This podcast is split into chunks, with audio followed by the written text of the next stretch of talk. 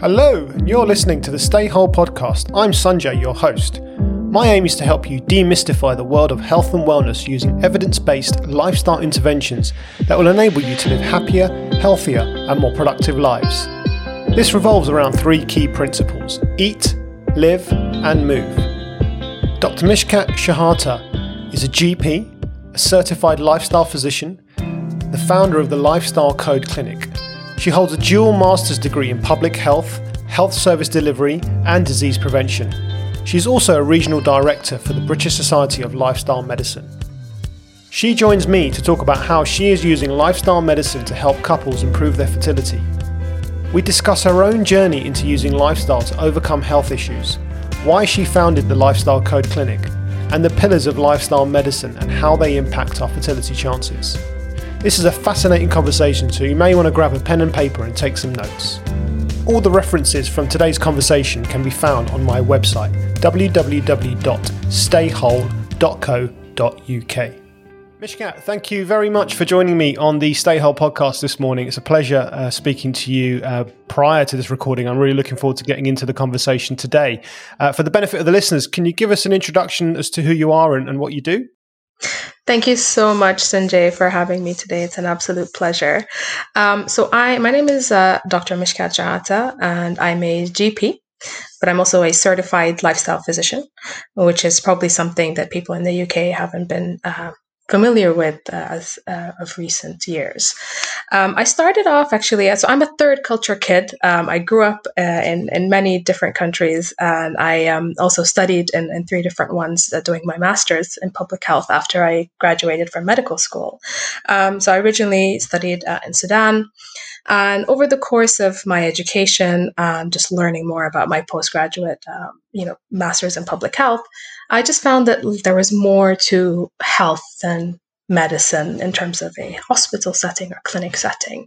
Uh, and there were so many things that shape uh, our health, like our educational level, our social status, um, our health literacy. So being able to understand what the uh, health professional in front of us is saying to us and really engaging uh, with that and having the tools to to be able to improve our health.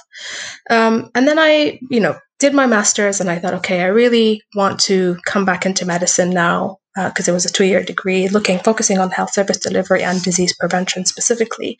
And i wanted to do as much of that as possible in a clinical setting with patients. So i decided to be a gp and throughout my gp training uh, i found an interest in uh, women's health and i did my diploma with the royal college of obstetrics and gynecology uh, in that. And then i over the course of my uh, you know, managing patients, I was, you know, giving them little tips here and there of things that had worked for me. Uh, and I'll come to what my story was uh, in a second in terms of my own uh, lifestyle medicine experience. Um, and I found that they, these things were working. And these patients were patients who had chronic diseases um, who had kept coming back because the problem wasn't being solved and because they weren't getting relief. They were still in pain, they were still depressed, they were still anxious. Um, and so I decided to dig deeper and think, you know, I'm doing something right. I don't, I, I'm not really putting it in a framework, but it seems to be working. So is this a thing that is actually uh, uh, something that I can specialize in? So I stumbled upon, you know, through my reading and research, I stumbled upon a um, webinar actually uh, just three years ago by Medic Footprints. And it was uh, talking about an introduction to lifestyle medicine, so a career in this. And I thought, you know, what is that? So I learned about it and I thought, this is exactly what I've been doing, uh, but just in a more structured format. And I, you know, discovered that I could actually get involved with the British Society that was spearheading this wonderful um, specialty in the UK. Uh, lo and behold, within the year, I became one of the regional directors for the British Society of Lifestyle Medicine in the West Midlands. And now I've moved down to London. I'm uh, one of the regional directors here. And lifestyle medicine um, is really, it's a very new specialty. It was set up um, in the uh, in the US, um, and it's come to the UK in the last you know three to four years. Uh, the British Society has been doing some amazing work raising awareness um, within the healthcare professional setting, but as, as well in the public setting as to what it is. And it mainly focuses on six different pillars, trying to treat, prevent, and even reverse some chronic diseases. Uh, and we know that about 70% of diseases uh, are chronic and can be managed through lifestyle interventions alone. Um, and even 30% of cancers as well are also um, lifestyle related conditions. So the pillars are uh, mainly focusing on a whole food predominant, uh, plant-based predominant diet, being physically active, managing our stress, sleeping enough and sleeping well, um, having healthy relationships and a positive emotional well being with ourselves and our um, family and friends, avoiding risky substances, um, as well as um, managing our stress. So, um, in that context, I started to use these things from what I learned from all the conferences and my reading to, again, apply it to patients uh, over the course of time. And I started getting better at it. And I was like, this is working. I am really enjoying this. Can I take this further? Can I certify in this? Can I become the doctor that people come to to only do this? Um, and so, yes, I found that through the British Society of Lifestyle Medicine, I could certify. I have been certified um, since October gone, um, and I haven't looked back. And ever since, I just had this passion to set up my own clinic um, and do this for um, fertility patients as well as patients suffering through recurrent miscarriages. Yeah, I think the, the, I agree with you. Sorry about the BSLM. I think they're doing some great work in just raising awareness of this, you know, relatively new area of medicine. Which, in a in a funny sort of way, you know, uh, of course, there are applications where medicine medication is used, but the idea of lifestyle medicine is to try to avoid or eventually sort of stop using certain medication because what, what lifestyle medicine teaches us is we have a lot of control in our own lives, and a lot of those or, or those pillars you mentioned there, you know, a lot of those things. Once we become aware of them, we can get them under our control and we can start to sort of influence our health outcomes. So yeah, I think it's you know it's great to have have a society like that and, and just you know shouting out the the, the benefits of, of lifestyle medicine. Um, you mentioned your own your own journey into this. Would you would you care to share some of that story?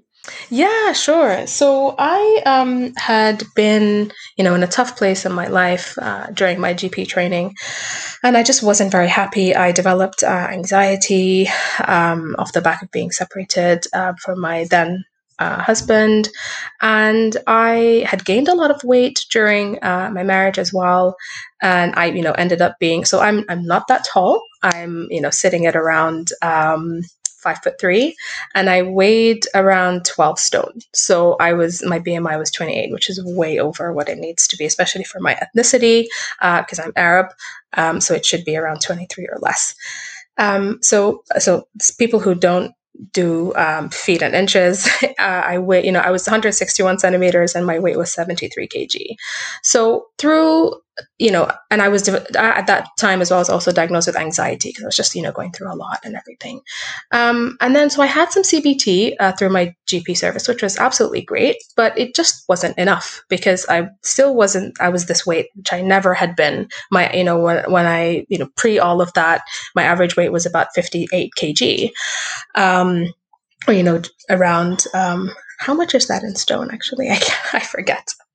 Um, I, I, get this every day. I, I get people's. I always try to I convert never, for everyone. It's so hard. I, I, just use my calculator. It's so much easier. exactly. Um, and so I decided to, you know, I've always been quite active uh, in school and at university. I really enjoyed exercising, and I'd stopped doing all of that. And I thought, you know, why? Let's just let me start that again. And I really had to find the motivation to do it because I wasn't feeling well in myself. Um, I was always tired, wasn't sleeping well. I just was really sluggish, um, and my mental concentration wasn't great. So I thought, okay, I need to take charge of this. So I started exercising much more regularly, started going to the gym, doing some weights, which I'd never done uh, before, and I really, really enjoyed. It gave me a lot of confidence. And I started really looking at my diet and what I was eating, and I started. I'd been a pescatarian for ages at that point uh, and I continue to be a pescatarian, but I was just eating more whole foods uh, now and really focusing on my nutrients and what I was get, putting on my plate and how I was cooking it as well. Um, and then, you know, lo and behold, I'd lost the stone. Uh, my anxiety cleared up. I um, would then, you know, fell in love with yoga. I was practicing yoga for a while before that, but I just, you know, was hit and miss with it, and I just became much more consistent with it. And I incorporated a lot of uh, meditative, um, you know, five ten minutes of breathing work before or after my yoga practice, which really, really helped me sort of manage my anxiety levels. And, you know, I lost a stone. I was feeling amazing. My energy levels were incredible, you know, sleeping really well, sleeping like a baby, like a log. And um, my productivity was really great at work. I was very sharp and um, and just generally just living life to the fullest and feeling extremely happy. And my anxiety had just nearly completely disappeared. I don't struggle with it to this day. That's amazing. Uh, thank you very much for sharing that that personal story. And I think um, it's what's interesting there is you know you went on this path of, of, discovery and you tried different things. I mean, one of the things I, I have highlighted there that I wanted to touch on is you mentioned you went you started going to the gym and you started doing weights, which was something you never typically did before. And uh, as a as a as a personal trainer, as someone who's from the fitness world, I think you know I fully understand the benefits of strength training, as as as, the, as, the, as, as of course you do as well. But many many females are a little bit afraid of, of strength training. What what was it at that time that made you think, yeah, this is something I should try and something I should do? That's a very good question. And I completely agree with you. I think a lot of women are missing out on improving their bone density, especially because women and lean women are more at risk of developing hip fractures and osteoporosis at a later age. And with strength training, with, especially or weight training, does especially that it reduces the risk by 66%. Um, for me, it was actually my brother. Uh, he's a personal trainer as well, and um, he was just you know exercising. He's you know he's completely obsessed with exercise, and he's in his forties, and he looks absolutely brilliant, and he's quite a strong chap. So I talked to him, and I said, "Hey, you know, I've never done this before. Um, how can I start?" And he just gave me some really good tips, and he said, "Why do you want to do it?" And I thought, I just want to look more toned. Uh, I want to feel stronger in myself, and I think it would help you know boost um, my um, my energy levels as well. And it absolutely did. I felt amazing. I mean in the beginning it was tough i'm not going to lie. It was tough. It was you know all the DOMS the delayed onset muscle soreness. I was like how do we fix this? Um, but after after you get into it it just becomes um, like it's almost like a, a high that you're like i can't wait to go to the gym to lift the weight. And it becomes almost i'm quite competitive um, with myself so it became a competition with me to see how much weight I could carry on the next uh, session. Uh, and so, yeah, I think it really helped um, fuel that for me.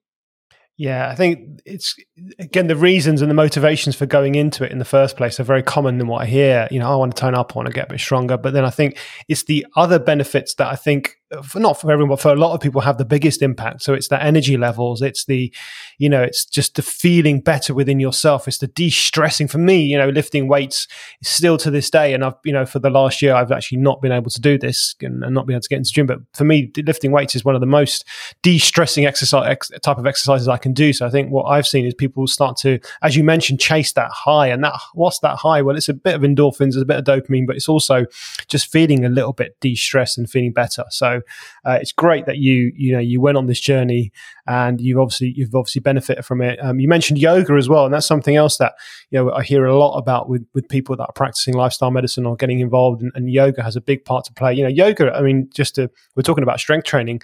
Uh, let's not forget that yoga is a is a wonderful form of strength training because all the poses and the holds that you might be doing, you know, your weight bearing on your wrists and your knees, your ankles. Um, there's a there's a big strength element in yoga. So yeah, I think when we talk about strength training, yes going in the gym lifting weights that's a traditional form of strength training but we can use our body and we can do things like yoga pilates which can also give us a lot of benefits Absolutely, I do agree. And, you know, I love yoga because it has the meditative work and it, it also has breath work, it has strength training, as you've mentioned. It also has flexibility and balance. So it really covers quite a lot. And if you, you know, you boost it to a quite a, a quick vinyasa flow, you can even get aerobic um, benefits out of that. So it's, you know, almost an all encompassing exercise yeah, it kind of hits it hits all the hits all all the all the parameters, doesn't it? Which is which is great. Um, what's what's your what's your sort of routine lifestyle like at the moment? How are you managing these these lifestyle you know changes in in the present day? What what what's your what's your sort of routine look like? So I actually got, uh, you know, just you know, gonna take you uh, a year ago. I got really, uh, you know, quite a bad case of COVID, and ever since then, uh, and I developed uh, blood clots on my lungs after I uh, had COVID as well. So it was a complication of it. And I was out of work for three months, and that really sort of threw me off completely. Um, so since then, so pre COVID, I was exercising six times a week, around 40, 45 minutes in the gym, uh, including running as well. Doing fartlek training, uh, which is a form of just, you know, speed running, uh, speed play running. Um, and now I've not been able to get back to that, and I'm more uh, on the gentle side of things. So I do run occasionally, maybe you know once or twice a week.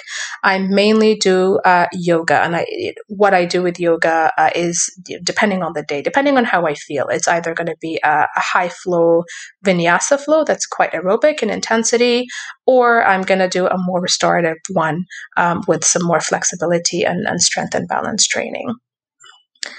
And, you know, I would love to get back to more uh, vigorous strength training, but not as yet. I've tried to do a couple of HIIT sessions, no more than 15 minutes uh, twice a week.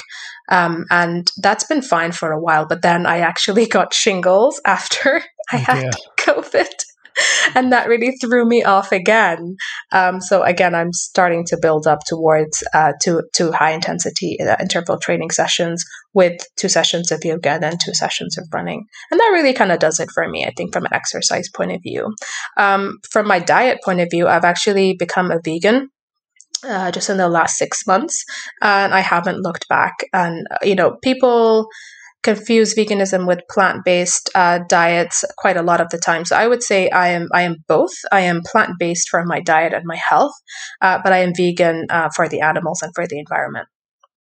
I think that's an important distinction to make, isn't it? Because when you mention, you know, you talk about the word, or you talk about veganism, it's a, it's a way of life, isn't it? It's a, it's a, it's almost like its own, you know, dare I say it, religion. In that, you know, vegan is, vegans will refrain from uh, of course, eating any anything that's produced from from animals, but they will also refrain from you know wearing animals, so leather and you know uh, consuming products that are you know uh, been tested on animals and things like that. Whereas a plant, someone that's following a plant based diet is simply just avoiding eating animal products, but they may still wear leather shoes and leather belts and you know have other other aspects of their life. So it is it's a very important distinction to make. Um, that and, and clearly you've you've gone on this journey and you've discovered that you know you're at a place where you're adopting both. And we're gonna we can talk about a little bit about the benefits of, of the plant based diet when we get into some of the discussion late, later on. Um, but I think what what I wanted to talk to you about today was is this idea of lifestyle medicine as it's as I said, it's becoming so much more popular. We're hearing a lot more about it. You know, I've had many uh, doctors, GPs on this podcast talking about lifestyle medicine before. Um, but it's what's interesting to me when I first spoke to you is this idea of you know lifestyle medicine fitting into the in this into this picture about fertility and you know couples wanting to you know get pregnant and of course you know infertility is a, is a big big um, you know uh, I guess a hurdle that a lot of couples are trying to overcome to to to get pregnant. And I remember when my wife was pregnant, you know, I, I, we did we did uh, looking back I wasn't back then I wasn't really aware of lifestyle medicine in, in the in the way I am now. But I did think about this and I thought okay well surely there's some things we can do here to help us. And of course you know you read the you know you read the typical literature folic acid and you know all these other vitamins and supplements don't eat this don't eat that. So there is a little bit of that involved but I don't I don't think I've ever had heard it being touted in, in the way of lifestyle medicine. So um this is obviously an area that you've you've studied in, you've focused on, you're working in professionally. So let's let's talk about that. Where does lifestyle medicine fit into the whole picture of fertility? That's a very good question. Um, so I'll tell you how I got into it, because uh, as a GP, my day to day is not fertility work. Uh, but my brother, actually, uh, his name is Mr. Hassan Shehata. He is a, a pioneer in uh, recurrent miscarriage work. Um, he, he, he's the founder of the Center for Reproductive Immunology and Pregnancy, also known as the CRP Clinic, um, which is also a King's Fertility satellite site for uh, assisted conception and IVF and we were talking. He, you know he he didn't know about lifestyle medicine. He said to me you know so you're specializing in in lifestyle medicine. What is that? And so we started talking about it. And i said you know um, and, and, the majority of his work is focusing on on the recurrent miscarriage uh, work. It, he did uh, some research many many years ago, which was actually quite groundbreaking, and he found that in some uh, women, their natural killer cells uh, misdiagnose the pregnancy as a foreign body and they attack the pregnancy and cause them recurrent miscarriage loss. Uh, and I said to him, you know, actually, did you know that our immune system, 70% of our immune system sits within the gut and how our gut health is performing? And he said, no, I didn't know that, you know, and so what is, what is the gut microbiome? Um, and so I started telling him about it. And I said, you know, there's a lot of things that show that uh, a balance in uh, the gut bugs, there's trillions and trillions of, of bugs uh, that outnumber us on a 10 to 1 uh, ratio. And they are involved in a lot of things like glucose metabolism, uh, vitamin B synthesis, um, our immune system, which you already mentioned. The obvious one is, you know, food digestion, obviously, but they're, uh, we're learning more about them and how they can actually impact on our mental health as well. So we know that there's a crosstalk between our brain and our gut. Um, and he said, you know, that's really interesting. You know, how can we apply this in in a fertility setting? So I, you know, I started looking more deeply into this, and um, it, there was lots of research and I thought, you know, my interest in women's health anyway, this this is just the next step, the logical step forward. And so I brought together uh, a you know a wonderful team uh, of a fertility nutritionist. I also have a dietitian. Um, I have a, um, a mindfulness teacher and a personal trainer, and we look at how we can modify the uh, lifestyle factors that may be contributing to reducing this uh, couple's or this woman or man's fertility um, by using lifestyle interventions. And there's a lot of research, which we'll get into uh, in a second, um, you know, telling us how we can do that and what the, the links are uh, so far. And we have to bear in mind, actually, with a lot of studies, is that it's very hard for us to um, confer cause or effect with lifestyle factors because there's so many things at play in the way that studies are designed. Um, it's extremely difficult to do that. But there are associations. Um, and, you know, just it, it's enough for us to see that it when it works in practice, we know that this is the right way to go as, as well. Sure. Yeah, that's a, that's a very good that's a very good important distinction to make because yeah, absolutely. There's so many factors here at play, but you know, repeated over and over again, and of course, applying it. You know, from your side of things, you've applied it in a clinical setting. You've applied it to your own life. Uh, you know, in other aspects of lifestyle medicine. So, um, I think that's that's a, that's an important uh, an important evidence base as well, isn't it? Rather as well as what, what we get from the laboratories and the research. Absolutely. And so the same, the same applies, the same, you know, six pillars we've mentioned apply for, for fertility and um, recurrent miscarriages. And let's not forget the men in this conversation, right? Because we know that there's uh, a lot, there are a lot of studies that look at sperm quality and DNA fragmentation um, related to lifestyle and what, what men are eating or what they're doing uh, can impact on their sperm quality. Uh, and this is really key, you know, that we can't just talk about the woman because it takes two to tango. We need to try and manage both the man and woman in this couple uh, to try and re- uh, achieve a health- healthy pregnancy. The one thing we do focus on as well to add uh, in fertility specifically is environmental toxin exposure. Uh, and we'll come to talk about that um, as well. Okay, so let's get into this, these seven pillars and how they uh, fit into this picture of fertility. So, let, I mean, we'll start with the, the, the food you mentioned um, from a lifestyle medicine perspective. When you know, focusing on eating more of a whole food, plant based diet is going to be beneficial. How does that fit into this this fertility picture? What does that do for us? Yeah, so I think I'll start off with explaining what a whole food plant based diet looks like. So we um, we know that um, whole foods means that we should be eating things as close as possible to how they're grown. Um, a plant based predominant diet includes eating um, fruits, vegetables, whole grains, uh, legumes, which are beans, peas, and lentils, nuts and seeds, herbs and spices, and making water your drink of choice. We're really eliminating um, or reducing as much as possible any junk or processed food um, or uh, animal products uh, as much as we can. Uh, and junk food also includes fizzy drinks and um, energy drinks as well. So that's really key. We can have herbal teas, uh, tea and coffee uh, on a whole food plant based predominant diet as well. Uh, and the majority of research shows that, especially from the blue zone, so where the, there's you know more centenarians or people who live over 100 who are living well and healthily, um, follow a whole food plant based predominant diet, but their ratio is at least 90 to 95% plant based and that's really key.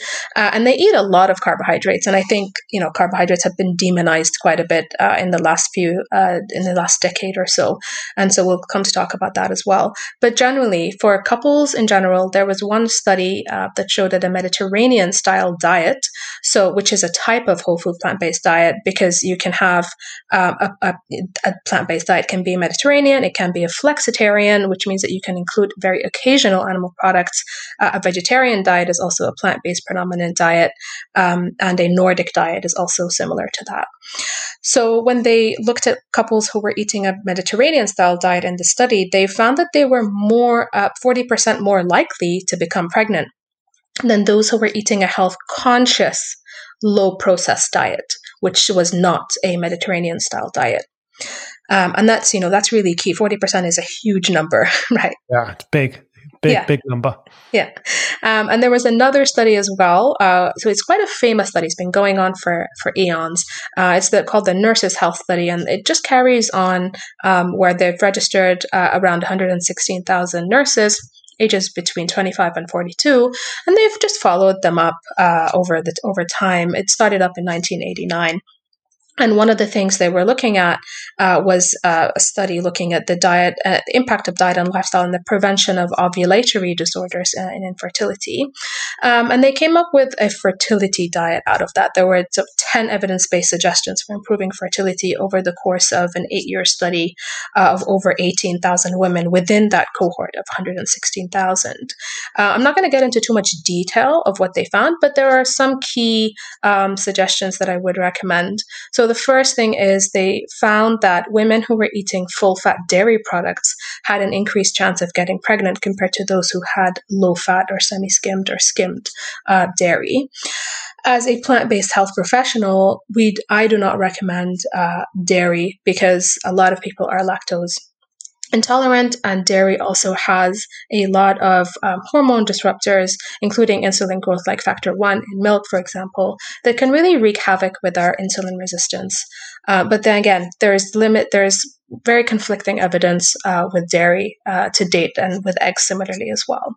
So if you choose to eat dairy, eat full fat. If you don't choose to eat dairy, that's absolutely fine as well.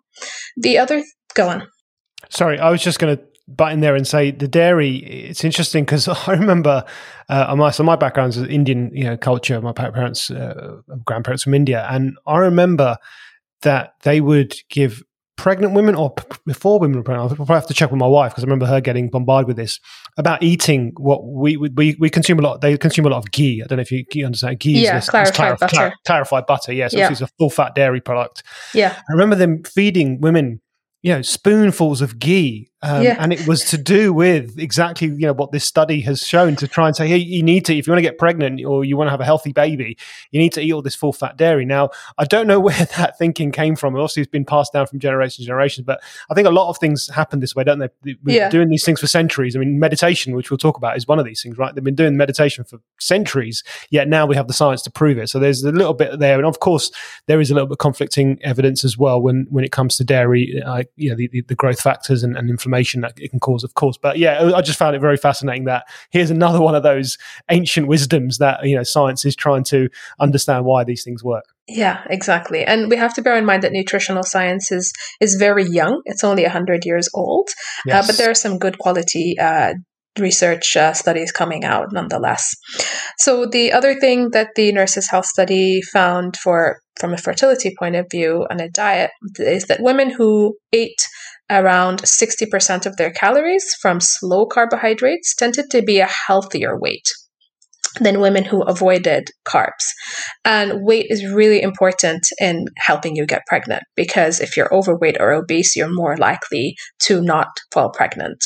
Um, so, again, not demonizing carbs. You want to choose the right carbohydrates. So, carbohydrates predominantly coming from fruits, vegetables, and whole grains, as well as uh, beans, peas, and lentils, are the way forward. We're not asking people to to eat, uh, you know, processed food at all, and you know we should be trying to minimize and cut these out as much as possible. And by processed, I mean white rye, white pasta, uh, white bread, um, really key because all of that stuff has been stripped of its fiber, of its minerals and vitamins, um, and all you're getting is a carbohydrate that is a fast carb that's going to go straight into your blood bloodstream and spike your blood sugar and ask, you know, your liver is then going to go into overdrive, trying to create insulin to chase that glucose and bring it down, put it into the cells, and over time, these insulin spikes can cause insulin resistance.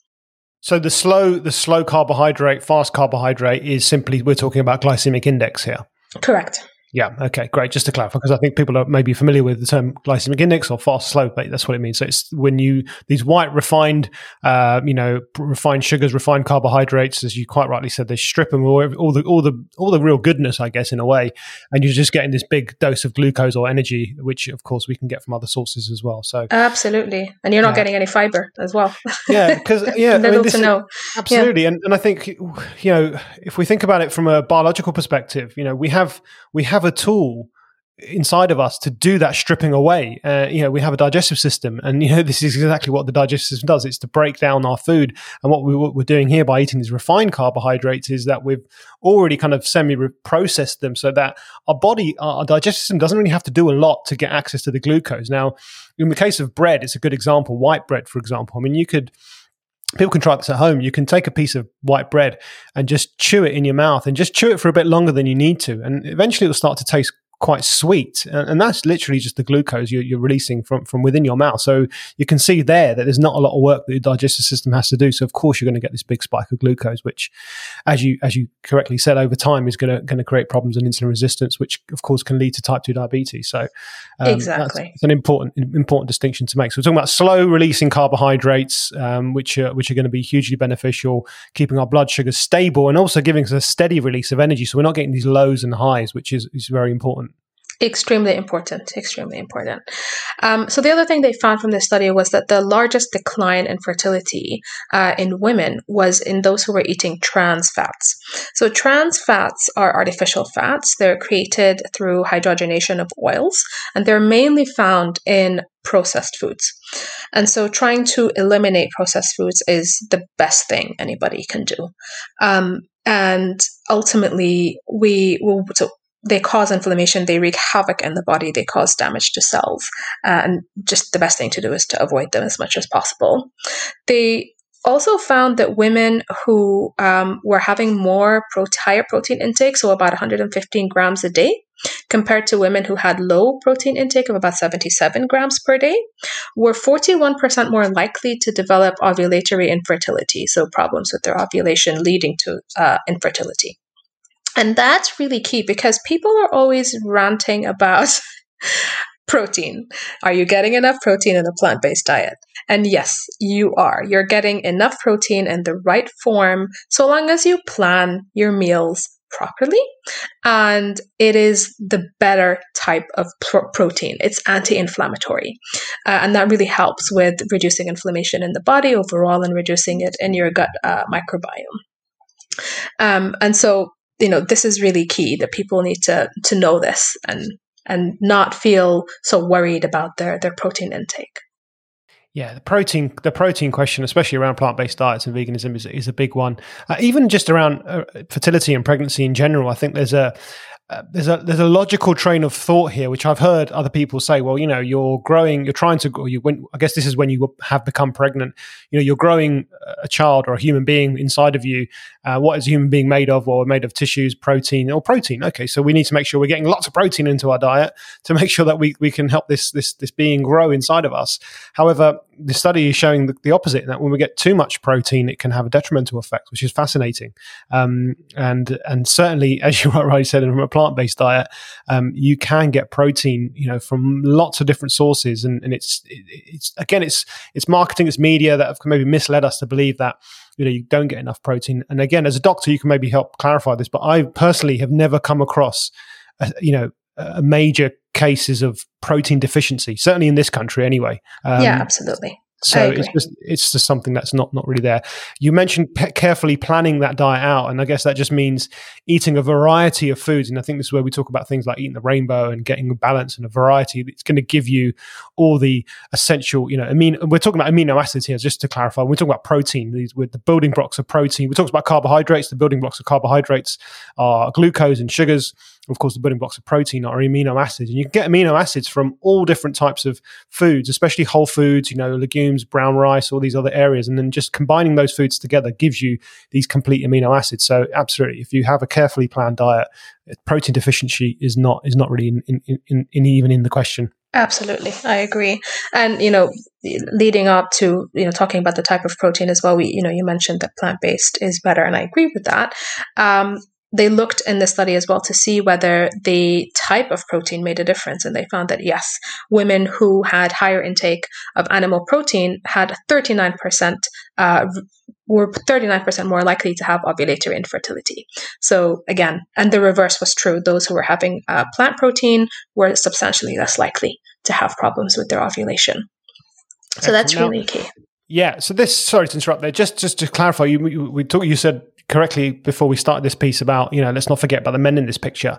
Can did these these principles the principles we're talking about now they apply to the to the male and the female equally? They do. They do, absolutely. And for men specifically, uh, there was uh, another study as well looking at, uh, it was, you know, a, a a systematic review of observational studies about 35 studies where they looked at their diets and their um, sperm uh, qu- quality as well. And they found that men who had the highest intake of caffeine alcohol, red meat, and processed meat had you know the the worst sperm quality and the negative chance of pregnancy. So the same applies within ter- in terms of things to avoid. And they found that you know certain nutrients such as omega three fatty acids, um, lots of different types of vitamins, including um, some uh, micronutrients like selenium, zinc, and lycopene, as well as a diet low in saturated fatty acids and trans fats. So, saturated fats mainly come from dairy products and from animal products, especially in red meat and processed meat. Uh, these were um, associated with better health uh, semen quality. But interestingly, they found that um, skimmed milk, low fat dairy, and uh, seafood and chicken were alongside fruit, vegetables, and whole grains were associated with um, better sperm quality in some studies. That's fascinating. Again, just think that idea of thinking about the quality of you know sperm. I think it's not some. It's not something really. I've never had you know a conversation, or no one's ever come. You know, when we went to the doctors when we were pregnant, no one's ever, or when we were trying to get pregnant, no one's ever mentioned that before. So it's just something that isn't on our radar. Um, and I think when you think about it and, and explain like this, it does make sense, right? Because it's fifty percent is coming from the sperm, so it, it's got a big, big part to play in this. So absolutely, it has a the, the, quality of that is something we should be thinking about, and what can influence that in, in the most in the in, in the greatest way to give us the most beneficial or the pos- most positive chance of getting pregnant. So um, absolutely, it's, it's, a very important conversation uh, to, to to be had as well.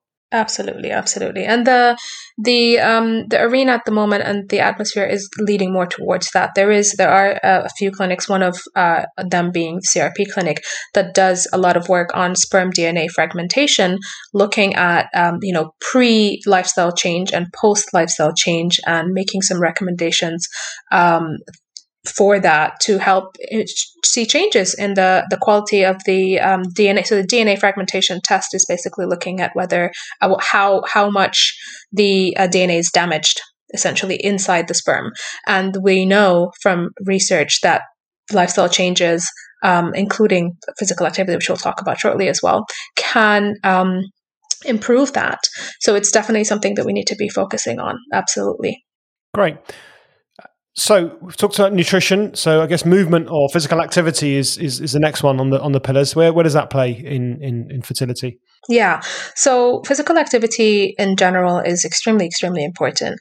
And I think we must differentiate between physical activity and exercise for our listeners. I'm sure you know the difference and I know the difference, but they may Absolutely. not. Um, so physical activity is essentially just any movement that we undertake to expend energy beyond our baseline, our basal metabolic rate. Uh, but exercise is something that we do on a recurring basis that is planned um, to improve our health ultimately. And so physical activity means that we should be moving less, uh, moving more, uh, moving more, sitting less. Apologies, um, but also, and then exercise comes in where we need to improve our different parameters of uh, physical exercise. So improving our cardiorespiratory fitness, our strength, our flexibility, and our balance. And for fertility specifically, um, we know that moderate exercise. So I like to explain it to my patients in the form of a talk test. So I tell them that if they're uh, able to talk but not sing, uh, when they're doing the exercise, that means they're up, they're going at a moderate intensity, and that's the that's the level that they should be going at around for about at least 150 minutes uh, a week as a minimum, up to 300 or more if they wish to. Uh, and that is the recommended uh, amount for women trying to conceive. We don't recommend vigorous exercise, uh, and that's off of um, a few studies, one of which showed that women who were exercising to exhaustion were actually uh, two to 2.3 times more likely to have fertility problems than those who were exercising at a lower intensity. So that's really key. You don't need to do too much, but you need to do enough to improve your fertility um, the chances of you falling pregnant. But also, exercise is this amazing thing. If it was a pill, uh, and you know you were told of all of the benefits of it, of how it would improve your cognitive function, your sleep, your immune system, your longevity, um, your fertility, your bone density. I mean, you would take that in a heartbeat, right? You'd take that, and, and if whoever's selling it would would be would you know they'd be gazillionaires, right? Absolutely, absolutely. It even reduces the risk of breast and colon cancer by up to thirty percent. So um, it's just an amazing, amazing medicine. Um, and so not only are these women going to be benefiting for fertility, but also for their overall current and future health. Um, and so there was, again, a study that showed it was a study of over 17,000 women where they, uh, it was a prospective study. So they were looking at their diet and lifestyle and the prevention of ovulatory infertility over the course of time. Uh, and they were followed over several years to time to pregnancy. And they didn't have a history of infertility, but they tried to see what these women were doing and which would fall pregnant the fastest. And they found that alongside five um, similar, you know, lifestyle risk factor uh, risk factors like eating uh, factors like eating a balanced diet or getting um, you know, not smoking and, and not drinking uh, alcohol, they the women who were getting at least 30 minutes of physical activity of exercise per day had a 69% lower risk of ovulatory disorder uh, infertility. Wow, that's phenomenal. 69%. That is incredible. And it's combining all of these things together. So these five factors together, uh, and, you know, keeping their, their weight low uh, as well, a BMI, a BMI in the healthy range. So that is you know, we, we need to do things together. They all have a amazing benefits on their own, but putting them all together drastically improves your chances of falling pregnant. And similarly for men, men, um, the data is actually not uh, is quite sparse for uh, exercise and male fertility, but again, we know that exercise is really, really important for health. Um, and generally, uh, moderate exercise and vigorous exercise were fine for men trying to conceive, but they found that men who were uh, exercising using um, cycling for five hours or more per week were more likely to have lower sperm concentrations and lower total um, sperm who were motile or so moving uh, and swimming in the right way that they should.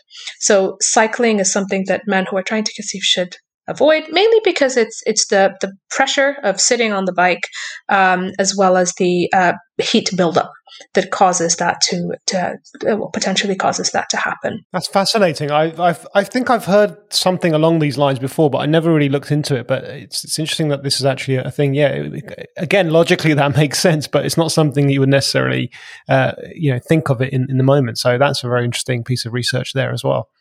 Yeah, definitely. So we've got physical activity. Uh, I like the idea of this this moderate. I think that's something that not only people that are you know f- for fertility reasons, but just anyone that wants to get active. I think it's so important to understand that you know just by working at that moderate intensity, you can gain. You mentioned that if exercise was a pill and all these benefits that we can gain. Well, we we've seen the there are studies out there that have shown the benefits. You know of just working at that moderate intensity for that prescribed 150 minutes a week. And if you look, if you think about it, 150 minutes divided by seven is about 21. So we're talking about 20 odd minutes a day of you know light to sorry moderate intensity. And I like, and again, I, I use the talk test example all the time. It's just yeah, be able to talk, not sing. Uh, you might feel your heart rate you know increasing. You might get a little bit breathless, but you should still be able to hold a conversation. So um, yeah, I think this is this is this is really important, um, particularly when it comes to when it comes to fertility. But uh, yeah, just in, in general. I think there's a lot there's a lot of people can take from that. And brisk walking is you know the finest and easiest example that I can give. People think that you know, is walking going to be enough? Yeah, absolutely. If you do it briskly, that is a moderate intensity exercise. Yeah, absolutely. Walking, walking is walking is king as far as I'm concerned, especially when you do it yeah that intensity, which is great. Um, okay, so we've got nutrition, movement. Uh, I guess next on my list here, I've got uh, stress. So this is this is of course something that people often you know feel like oh, it's not something you know in food and nutrition and, and movement i guess people have more understanding well i'm in control of that. I can decide if i want to eat something or not eat something. I can decide if i want to go out and do some exercise or not. Stress is something people feel that they don't have much control over. Can we talk about that a little bit Absolutely. And I think, you know, it's high time that we discuss stress, especially. I mean, it's so ubiquitous at the moment, isn't it, with the pandemic? Everybody's experienced some form of stress. Um, I like to start off talking about stress and that not all stress is bad.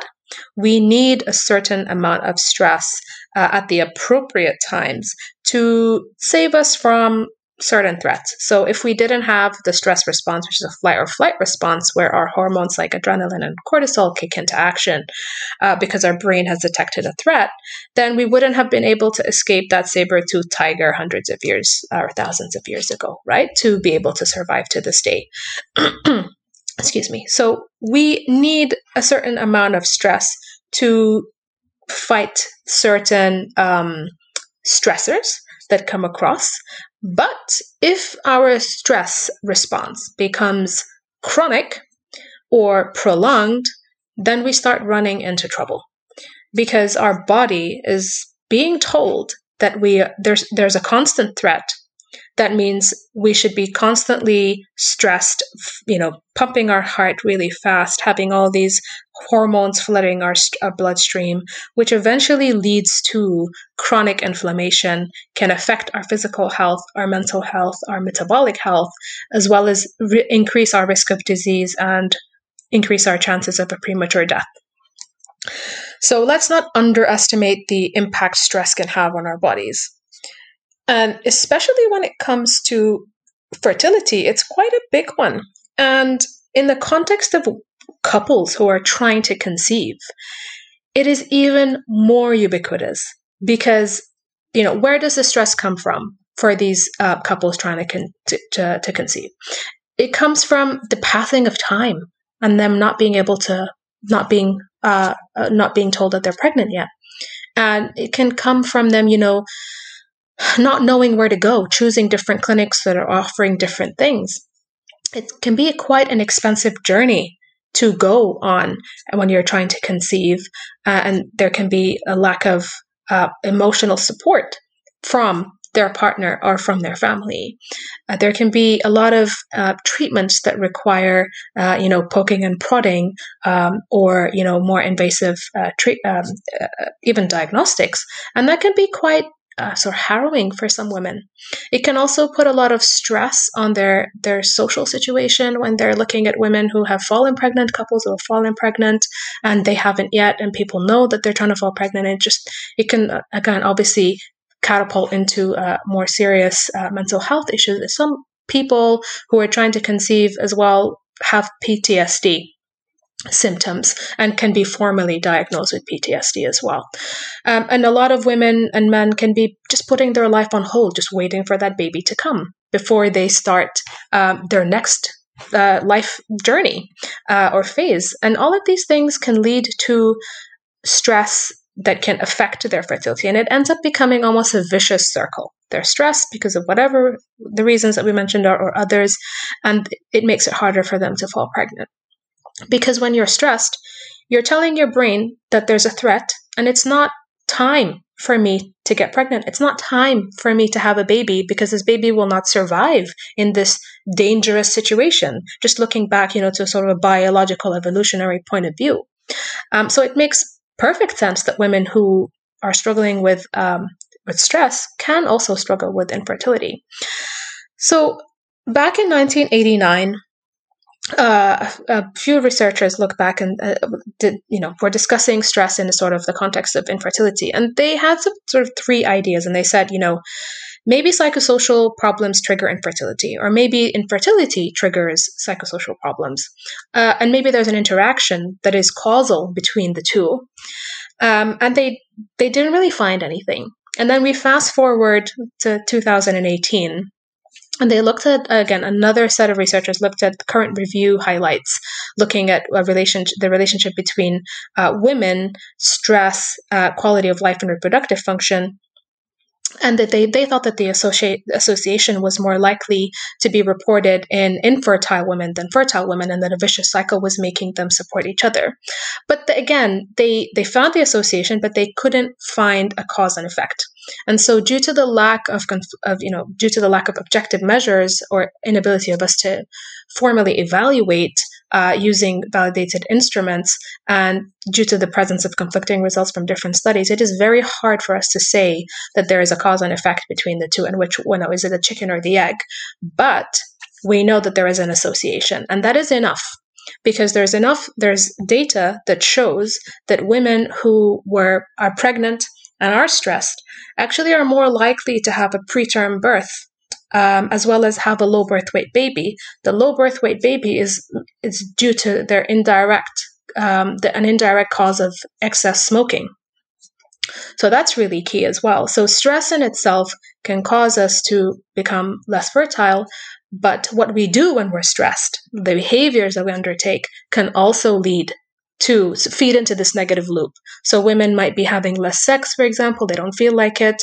They be under maybe undertaking more behaviors that reduce their odds of falling pregnant, like smoking, restarting smoking, drinking more caffeine, drinking more alcohol, or just emotionally eating and indulging in processed foods that again are pro-inflammatory and can lead to infertility. Yeah, it's not just the stress, is it? This is fascinating. It's not just the stress or the the, the stressor, as you mentioned earlier, that is going to cause these problems. It's the the reaction of the individual, and and as you mentioned, the, the habits that they may follow as a result of this stressor. So that's absolutely fascinating. I think from a physiological level, and please correct me if I'm wrong, how I understand this, and I think it'd be important to try to explain this in in, a, in, a, in some context, is that in that fight or flight mode as you quite rightly mentioned, the, the, the, brain is recognizing, hey, I'm not. It's not time to have a baby or have a child to bring them up in this in this dangerous environment.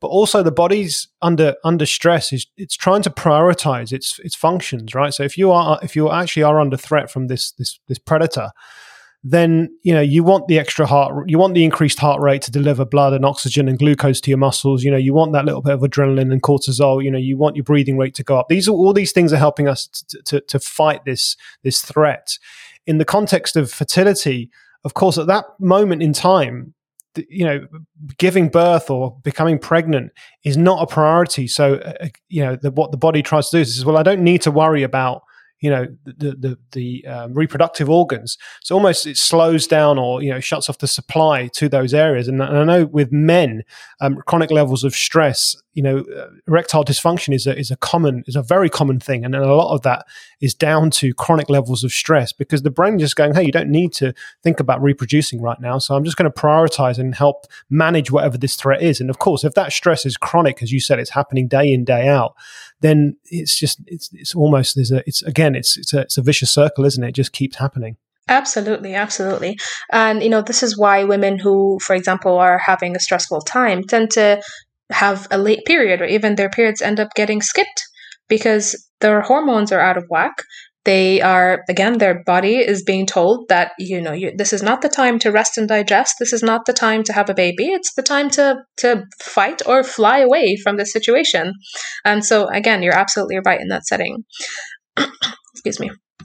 And so the other thing that is really important as well in w- with the context of stress is that it doesn't only affect the woman, it doesn't only affect the delivery of the baby and their their health at that time. It also has been linked to the future health of of children w- born to w- women who are stressed during their pregnancies.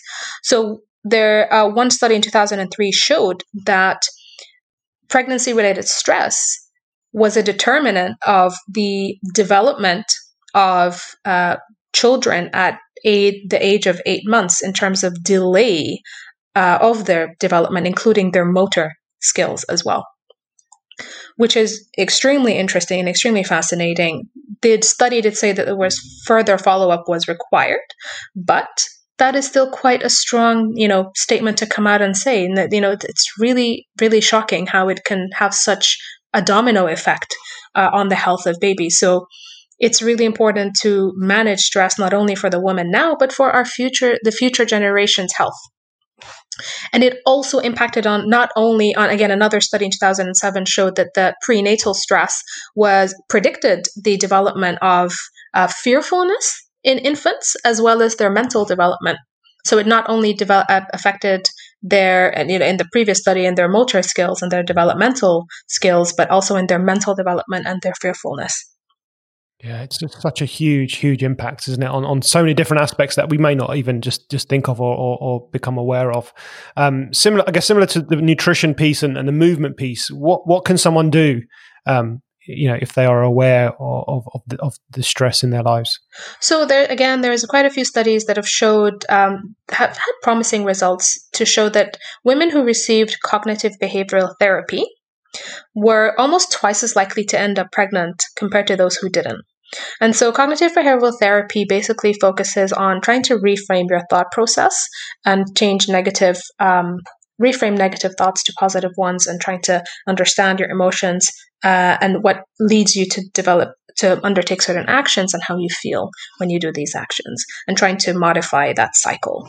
Um, so that's really key. So cbt is definitely something that women can absolutely and men can absolutely do to manage their stress the other thing that is really key is also looking at what we eat so again a whole food plant based diet is packed with plenty of antioxidants, plenty of fiber, plenty of nutrients, um, and really all we need to help us feel better.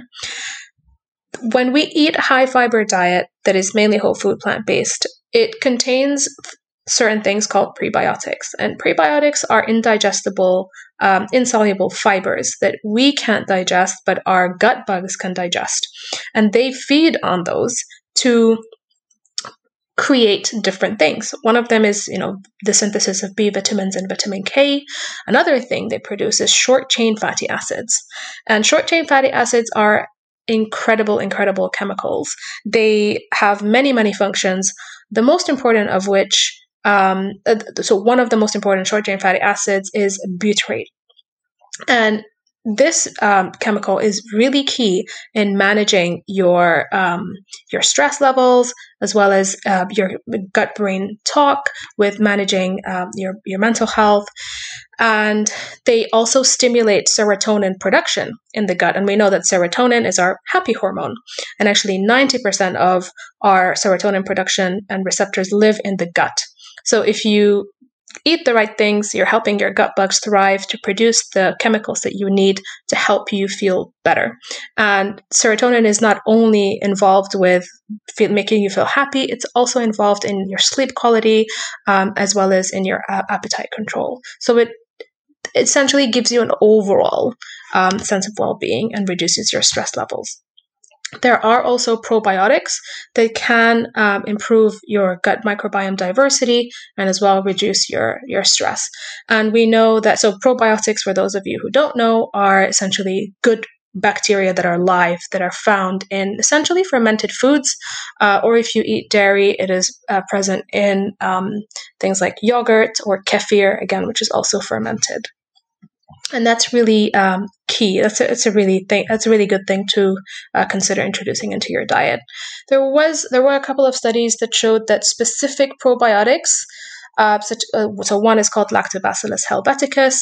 Uh, R0052, and the other one is Bifidobacterium longum R0175. When they were administered to people who had um, were experiencing stress, it was found to improve their emotional response and actually boost their resilience to stress. So again, uh, and you know, lactobacillus uh, can be found in uh, lacto coming from the name. It's mainly found in milk products, but it uh, or dairy-based products. But you can also get that from uh, fermented uh, foods like sauerkraut or kimchi, um, as well as you know other things that contain. Um, any type of probiotic can be things like pickles as well. That's the easiest one to, for people to to consider. Yeah, it's just it just it all goes back. I mean, it all kind of comes back to food, doesn't it? It's the first one we spoke about, and every time with everything we talked about, you can apply that to physical activity. You need to make sure you're eating the right foods to fuel your physical activity and recover from your physical activity. Which here we are talking about stress and how food has a big impact on your gut microbiome, which is of course going to can trigger or, or uh, trigger these these responses as well. So food it just seems to be such a underpinning this these this all of these pillars, doesn't it? Absolutely. And I mean, let's not forget about yoga. I love yoga. I'm a big fan. and its um, role, and especially mindfulness as well, and their role in um, stress management. So there have been a few studies. They're not very big. So, you know, the number of people treated were between, you know, 16 and 96 in one, 16 in one study and 96 in another. And essentially they found that women uh, or people, uh, well, specifically one study looked at pregnant women who were undertaking yoga versus women who were just having antenatal exercise classes. And they found that those who were undertaking yoga had a 30% reduction in depression and 9% reduction in anxiety levels uh, in nearly a study of 100 uh, women. And uh, compared to women who are just you know doing exercise. I mean exercise is really really important as well but then if you want to level up you need to incorporate something like yoga um, into your practice which can really help with um, managing um, exercise uh, and you know depression anxiety which can develop from um, stress and similarly you know the another study showed that women who were this was a very, very small study, so just 16 women that reported a reduction in their pain as well as their perceived stress uh, and anxiety following a seven week mindfulness intervention with uh, a component that had yoga within it called a specific type of yoga called Iyengar yoga. So, again, that's really, really key for us to consider all these things and where they sit in our find something that we enjoy that is sustainable for us to do and then just keep doing it, you know? Um, the other thing that we need to do as well is sleep really well and exercise, as we already mentioned, um, to help with our um, stress levels. Because, you know, I don't know about you, but I can be very cranky, very irritable if I have had a terrible night's sleep.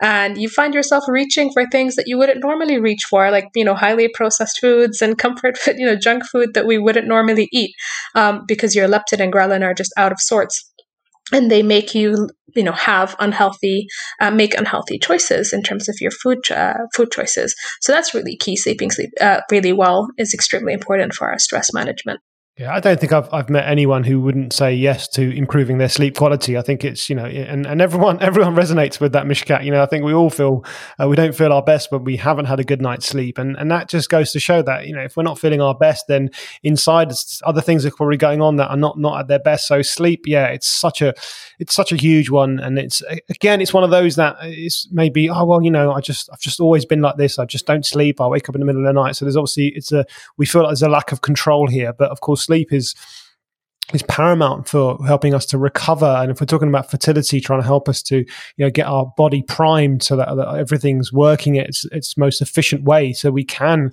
help ourselves to get pregnant. So the, the sleep piece is obviously a, a big one there. Um, there's obviously huge benefits from a growth perspective, recovery, all of these things that we've, we've spoken about.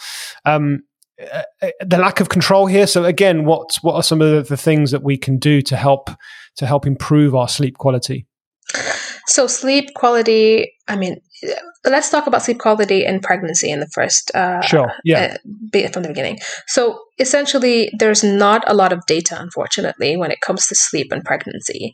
But we know that about, you know, the National Sleep uh, Study in 2000 and survey in 2007 said that the 79% of pregnant women suffer from sleep disorders. So, that's a huge number of women. Um, they think it might be due to uh, reflux uh, pelvic dysfunction, urinary frequency, needing to get up to wee uh, at night, or just um, having a growing fetus in their belly, causing them to feel uncomfortable and not find a, a, a comfortable sleeping position. Uh, and then in some instances as well, if a woman is more on the higher side of her BMI, more likely to tip into developing obstructive sleep apnea during pregnancy. Uh, we know that their progesterone promotes sleep but there was a study in 1996 that said, you know, maybe it's resulting in fragmented nighttime sleep because women are ten- needing to nap more during the day because of their higher progesterone levels. We don't know. Uh, but we know that actually cortisol, which is a stress hormone, increases in pregnancy three times over. And it, there is a, a study that suggested that maybe it results in more frequent waking and lighter sleep. So you're, you know, not sleeping as much and you're not sleeping deeply enough, which can be linked to the sleep disorders developing. In general, people need about seven to eight hours of sleep. And we need sleep to be able to recalibrate our emotional circuits. We need it to improve our immune system. And we need it to improve our glucose metabolism and regulation. So over time, you know, there are some studies that show that uh, insulin resistance can actually develop overnight um, and be reversed, obviously, uh, just uh, by being sleep deprived for one night only. And it also, you know, maintains our, our, health, our gut microbiome to be healthier. It can reduce our blood pressure. It is it helps us fight cancer. It helps us to learn. You know, when you don't sleep well before an exam and you've been cramming, I mean, forget about everything that you've crammed about, right? You're not going to remember any of that if you haven't slept well. So you need that to move the information from your immediate, you know, short term memory to your long term memory for you to be able to recall it. And all of these things are needed with, um, with sleep uh, to, to help. Um, that are achieved by sleeping enough and sleeping well. Now, what can people do? The first thing I think people need to do is think about what they're doing when they first wake up to help them sleep better. You can't be you know, not exercising, not getting your light exposure, drinking a ton of coffee, um, sitting on your tablet or your phone, getting exposed to blue, your blue light filter, eating a meal very close to bed, having alcohol before bed, and then expecting a restful sleep you know so everything everything that i've said there you need to do the opposite of basically yeah I mean, it may again. It's one of those things, and it just it's it's what can we? None of these things that are going to be a, a, guarantee of an amazing night's sleep, but it's you can prime yourself and to give yourself the best chances. And and and again, I might be scientifically wrong in the way I say this, but I think of it as like a habit. You know, sleep is just another habit, and if we've had the habit of waking up or having restless nights, we become accustomed to that, and the body just keeps doing that. So we can try and change that by changing the environment. You know, making you mentioned light exposure, all of these things. It's just going to give us the best chance of improving our sleep quality, and over time, just like any other habit, if we can stick to it, it, can, it will improve and it will start to benefit us. So yeah, I think it's just being aware of these things and being aware, I think, of the importance, as you've quite quite you know quite nicely stressed here, of getting that sleep, um, and particularly like the the example about the learning of course you know that's when your brain is you know i use the uh, analogy of a filing cabinet you know it's when your brain's sort of filing people there's probably young people listening who don't know what filing cabinet is i just realized that.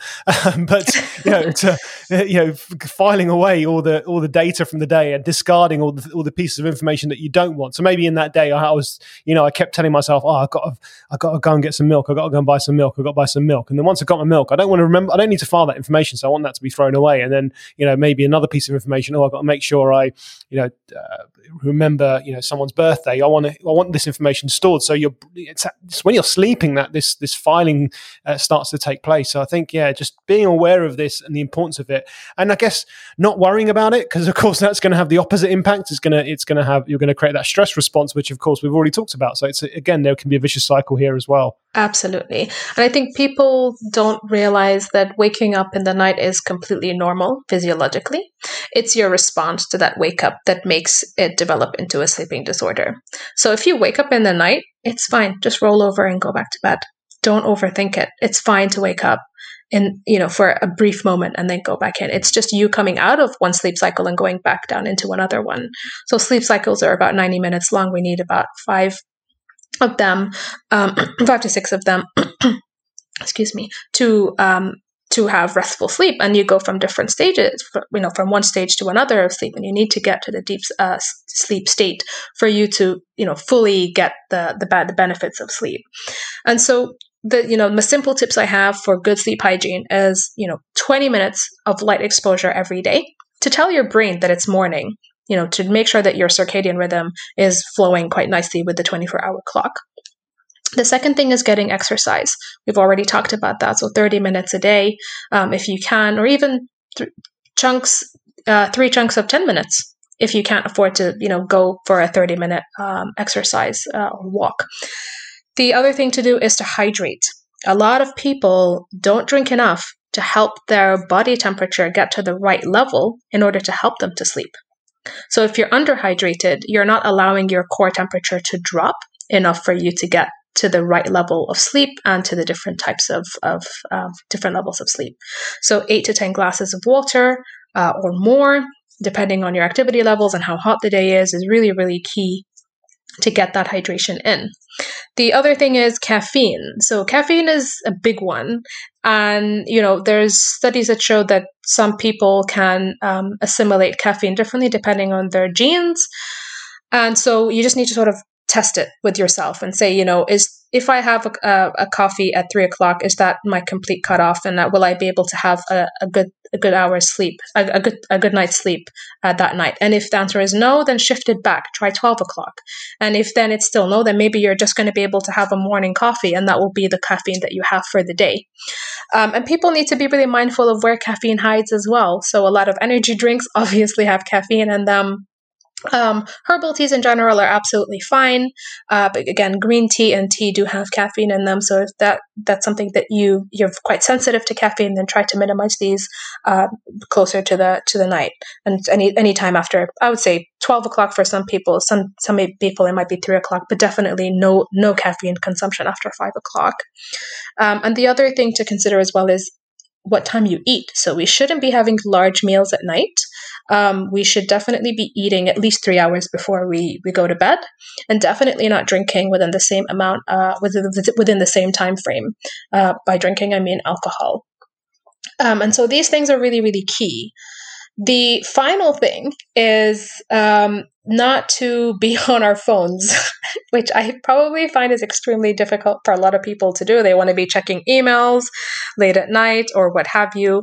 If you need to, really, really need to, you should put a blue light filter on. Or when you're watching TV, if that's something that you do before bed, which I again wouldn't recommend, then wear some blue light filter glasses. The better option is to just disconnect completely for 90 minutes at least and just focus on the things, focus on again getting rid of all the stresses of the day, going through your day and thinking, you know, I've done have I done everything I need to do? Is this something I need to, you know, think about now? You know, even if I haven't done it, I just need to park it aside and, you know, plan my day tomorrow and not worry about it so much. And really just grab a book or have a warm bath, put some nice socks on, and make sure that your uh, environment is conducive to a restful sleep. The optimum temperature of a room should be between 18 and 19 degrees. Too hot or too cold, you're not going to have a restful sleep. Make sure that your bed is comfortable. Make sure that your pillows are comfortable, um, and that you're wearing comfortable clothing, especially for women who, for example, are undergoing um, the you know uh, menopausal symptoms. Keep it light uh, and make sure that you're, you know, if you need to completely block out light in your room, if it's coming from somewhere, block it out by wearing, um, you know, an eye mask or block it out completely by getting some really good blackouts. So these would be my tips for optimum sleep. Yeah, I mean the caffeine one is one for me personally that I've made a big shift in, in my, my my my lifestyle. I mean, I was, you know, I was that guy who would quite happily have a double espresso after my evening meal. You know, like they do in you know. I don't know where I picked that habit up from. I think there's many many visits to the to the to the continent, and you see you know people there drinking coffee into the evening, and mm. and I at the time I remember I did this for years. I assumed um, that you know I was okay. You know, I was, I was, I'm sleeping, it's okay. But I guess it's the quality of the sleep that I was getting. The deep, you know, we, we, have, we don't need to go into the, the details here, but the, the, the, depth of your sleep that you're getting, obviously, that quality is impacted. And just that one shift of, and I first did, the, you know, I, I had a noon cutoff of, of having a cup of my caffeine before noon. That made a huge difference. I, I actually noticed after a few weeks uh, how how much better I was sleeping. So that was definitely one for me. And of course, the light exposure as well is another one I've you know try to adapt into my life and just make sure that everywhere I've lived is always you know the bedroom is kind of it, it's there to to help us to to to be conducive like you said the environment the comfort the temperature. So those definitely I've, I've, witnessed myself and experienced and I know there's a lot of benefits to be had. So yeah sleep yeah it's huge. I mean I've talked about it I've previous podcasts about it and there's there's um there's a great book which I know you've you've you've referenced as well which is um, Why We Sleep by by Matthew Walker which is which is fascinating. And I urge people who are interested in this topic to go and check that out because it's a, a fascinating read. Absolutely Excellent. So we come to so this idea of relationships, uh, love, connection. Where yeah, let's just wrap up this these these pillars with this final one. If we are not in healthy relationships and we're not in a healthy relationship with ourselves, it's very hard for us to find balance. And one of the studies that I love and absolutely, you know, I love this study um, is the Harvard study of adult development. And this study was, you know, it started during the Great Depression. It was following up some 700 odd uh, men um, in a very detailed way, trying to understand over time what happened to them based on the relationships that they had. So they did their blood tests, they asked them questions, they ha- they asked their children questions, they scanned their heads, um, they did all sorts. And essentially, after 80 years of following them up, they found quite a few things that were extremely interesting. The first thing is that loneliness kills. Uh, and in the words of Robert Waldinger, who is the um, you know, primary investigator of that part of the study, is he said that loneliness kills. It's as powerful as smoking or alcoholism. Extremely, extremely powerful. And it is a disease. And we know now, obviously, with everything going on in the pandemic as well, it is it has been catastrophic for some families, especially older people who live alone, who have minimal to no support. Um, they are most likely going to suffer a premature death, unfortunately. And the study also showed that this was true in people who were loners they often died earlier than people who kept warm relationship, relationships with their loved ones. They ended up living longer than expected. And those who lived longer had better health. They avoided smoking. They avoided excessive alcohol use. And they had less mental deterioration because they had a strong social support network. They also found that men and women in their 80s who were happily married didn't report that their mood suffered on days when they had physical pain. And that those, conversely, who were in unhappy marriages felt more pain, both physically and emotionally. And so ultimately, the most important thing is that you choose the right partner to age with and age longer and healthier with. Um, and that's really, really key. So it's not only also just about your partner or your wife or your husband, it is about your social network as well. And staying connected with your community um, is really key. And we see that as well in the blue zones, Sunjay, um, with, you know, the nine powerful habits that were um, identified from Dan Buettner's work with uh, the blue zone country uh, areas, which are five different areas uh, around the world that have more centenarians, people who live over 100, who are uh, well and fit, have many of the things that we've talked about. They do eat a predominantly plant based diet. They eat up to 80% full. They eat um, with their family and friends. They have a glass of wine at, na- at, at five with their families, way before their bedtimes. And they have a purpose in life. They have connections. They they belong to a, the right tribe uh, and they are very much part of a community and they have a sense of community uh, and social connection within them. And that's really really key because you know no man or woman um, is an island ultimately yeah, I think this is this is a, a, really really important one and a very fascinating one when you start looking into it. Certainly, certainly I'm, I'm, fascinated with the work of, of, of Dan and the the blue zones, and uh, when you look into it, it's just it's it's interesting how these these things are impacting our life. And yeah, you could even draw comparisons to the animal kingdom, where there are animal kingdoms, you know, that you know, think of lions or anyone that lives in a big group, you know, they tend to thrive more. They tend to have more food. They tend to, you know, live longer. So there's there's there's there's obviously a lot of parallels here. And I think yeah, in, in the human world, I think a lot of people potentially over the last 12 months or so have maybe felt a little bit this loneliness and, and, and isolation, even if we do have people around us. So it just goes to show how much of an impact that does have on our on our overall health, not not just mental but physical as well, which is uh, which is I guess what we're talking about when it comes to you know, helping us increase our chances of fertility. So um, really, really fascinating, you know, going through those pillars and and uh, highlighting each one. Um, there's a number of references here, which of course I will link um, in in the sh- episode show notes so that everyone can uh, go back and, and, have a look if they're interested. Yeah. Um, and the most important thing to, to mention as well with fertility is um, our toxin exposure from the environment mm. um, as well. So we know that um, there are a few things that I mean, there's many things in the environment. The most obvious uh, for women and men, especially, is uh, mercury. And um, I'm sure you're aware of the recommendations with certain foods that women who are pregnant or trying to fall pregnant should be uh, eating or avoiding. One of them is canned fish because of the mercury um, levels in these types of fish. And there are relation, there is there are links with um, mercury exposure and their effects on fertility and pregnancy outcomes.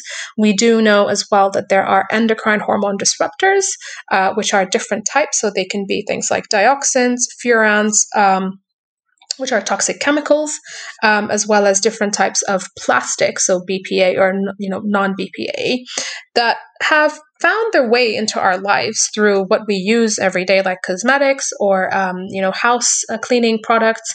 But they're also found in our food, uh, and they can be found in some plant sources, but they are mainly found in fish, and that is the fish and seafood, and that is the number one thing that we should be focusing on um, when it comes to fertility as well. So we, I mean, previously I did mention that the one of the studies showed that fish and seafood was helpful for uh, sperm quality, but given the risk benefit ratio of you potentially increasing your chances of uh, mercury and other um, toxins in the environment, that are found in fish meat uh, and can you know, find their way into our our cells and our tissues causing fertility problems, then the, the best thing to do is to avoid them and find other sources of omega 3s like chia seeds or walnuts, or even just taking an omega 3 supplement.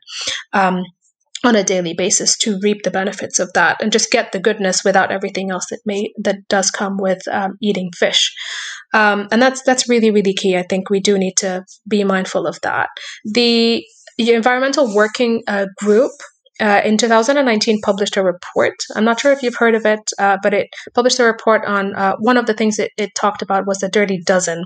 Uh, and these are fruits and vegetables that are heavily loaded with pesticides. So trying to find organic sources is best, and obviously trying to wash them thoroughly. Um, using you know salt or sodium bicarbonate and you know soaking them for quite some time to get rid of these pesticides can help um, and you know we'll put the link down uh, for that in the uh, in the caption for the podcast for people to know what these dirty dozen are. But you know, there are things that are very common like apples, grapes, and strawberries. You know, and spinach. I I pretty much eat a lot of these every day, and you just need to make sure that you um, you rinse these out quite uh, well. Yeah, that's that's a very interesting. That's a very important point as well. I think yeah, that's something that maybe does go. Um, we have a little bit of an oversight. I think maybe the way things are packaged in supermarkets, they look super clean and super bright, and we think, oh, it's okay. But yeah, I think it's it's important to take those extra steps as a as a precaution. Certainly with this, and I've definitely come across this idea of the dirty dozen. So yeah, we'll get we'll get the links to those in the in the show notes for, for everyone as well. Um, that's that's great. Um, so all of this you know everything we've talked about this this is you know we're applying this to the idea of increasing our chances of fertility. Um, so you've obviously gone that step extra and you've mentioned earlier you've set up this this lifestyle code clinic um, to to help um, you know couples and, and, patients to improve their chances here. So just tell us a little bit about the work you do there and and what what what could someone expect if they came to to talk to you or visit you yeah, so thank you, Sunjay. Well, what the so as I mentioned before, the clinic uh, is set up with myself, uh, and I have a wonderful, wonderful team of a fertility nutritionist, a dietitian, personal trainer, and mindfulness teacher. And I work quite closely uh, alongside the CRP clinic, uh, actually in Epsom. Uh, they are clinic based. They do some work virtually, but our work is mainly virtual online. So people can book an appointment directly through the website on www.lifestylecode.co.uk. Um, and we have a free inquiry call as well for about 15 minutes just to have a chat and understand where you are in your journey and if this is the right um, treatment for you. Um, and you know, nine out of ten times it is.